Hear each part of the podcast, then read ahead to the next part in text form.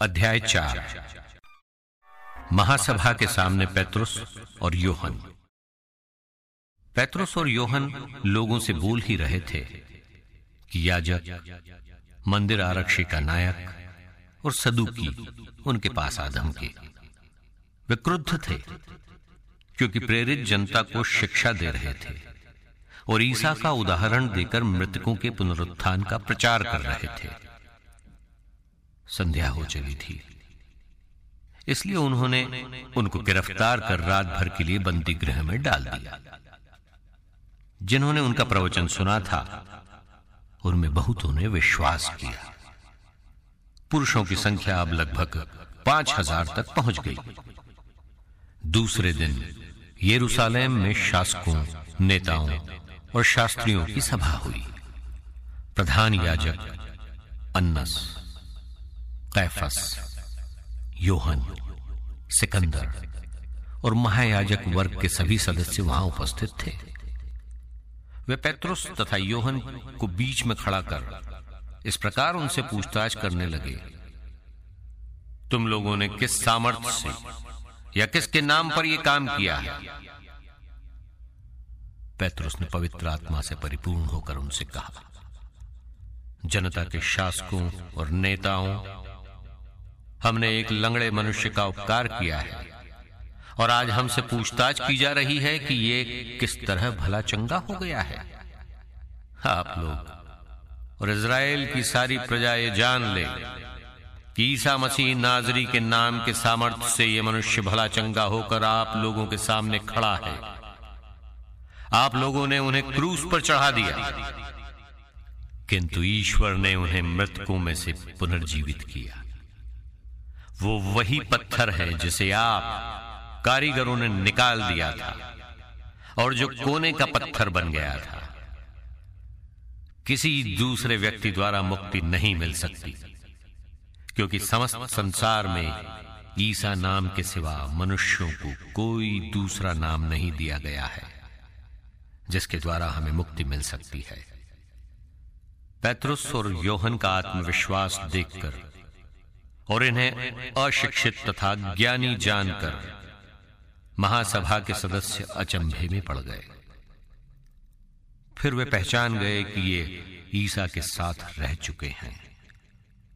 किंतु स्वस्थ किए गए मनुष्य को इनके साथ खड़ा देखकर वे उत्तर में कुछ नहीं बोल सके।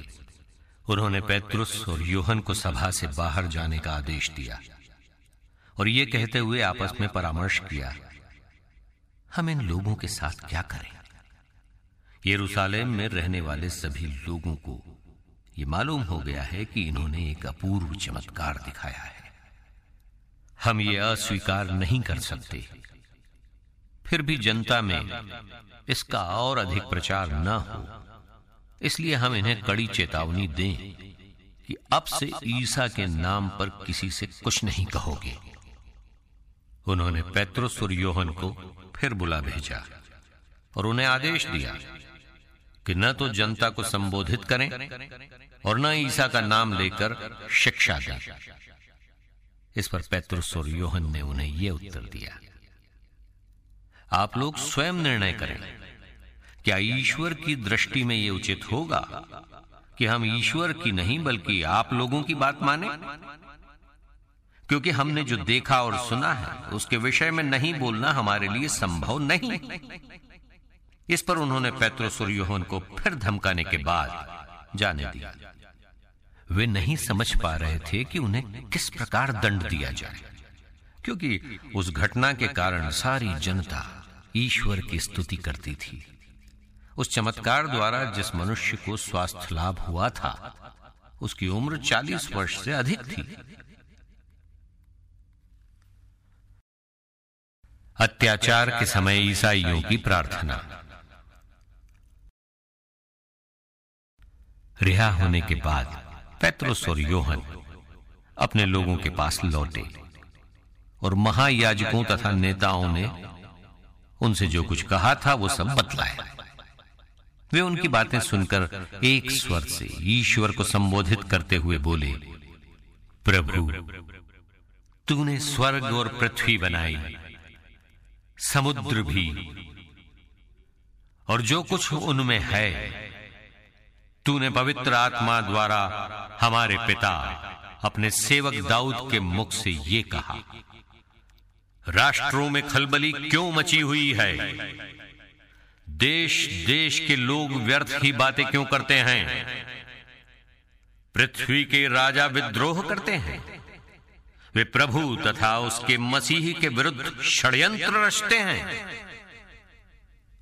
वास्तव में, हेरोद और पिलातुस, गैर यहूदियों तथा इज़राइल के वंशों ने मिलकर इस शहर में तेरे परम पावन, सेवक ईसा के विरुद्ध, जिनका तूने अभिषेक किया, षड्यंत्र रचा था। उन्होंने इस प्रकार वो सब पूरा किया, जिसे तू शक्तिशाली विधाता ने पहले से निर्धारित किया था। प्रभु, तू उनकी धमकियों पर ध्यान दे और अपने सेवकों को यह कृपा प्रदान कर कि वे निर्भीकता से तेरा वचन सुनाए। तू अपना हाथ बढ़ाकर अपने परम पावन सेवक ईसा के नाम पर स्वास्थ्य लाभ, चिन्ह तथा चमत्कार प्रकट होने दे। उनकी प्रार्थना समाप्त होने पर वो भवन जहाँ वे एकत्र थे, हिल गया। सब पवित्र आत्मा से परिपूर्ण हो गए और निर्भीकता के साथ ईश्वर का वचन सुनाते रहे। ईसाइयों की एकता। विश्वासियों का समुदाय एक हृदय और एक प्राण था। कोई भी अपनी संपत्ति अपनी ही नहीं समझता था। जो कुछ उनके पास था तो उसमें सभी का साझा था। प्रेरित, बड़े सामर्थ्य से प्रभु ईसा के पुनरुत्थान का साक्ष्य देते रहते थे, और उन सब पर बड़ी कृपा बनी रहती थी। उनमें से कोई कंगाल नहीं था, क्योंकि जिनके पास खेत या मकान थे, वे उन्हें बेच देते और कीमत लाकर प्रेरितों के चरणों में अर्पित करते थे। प्रत्येक को उसकी आवश्यकता के अनुसार बांटा जाता था।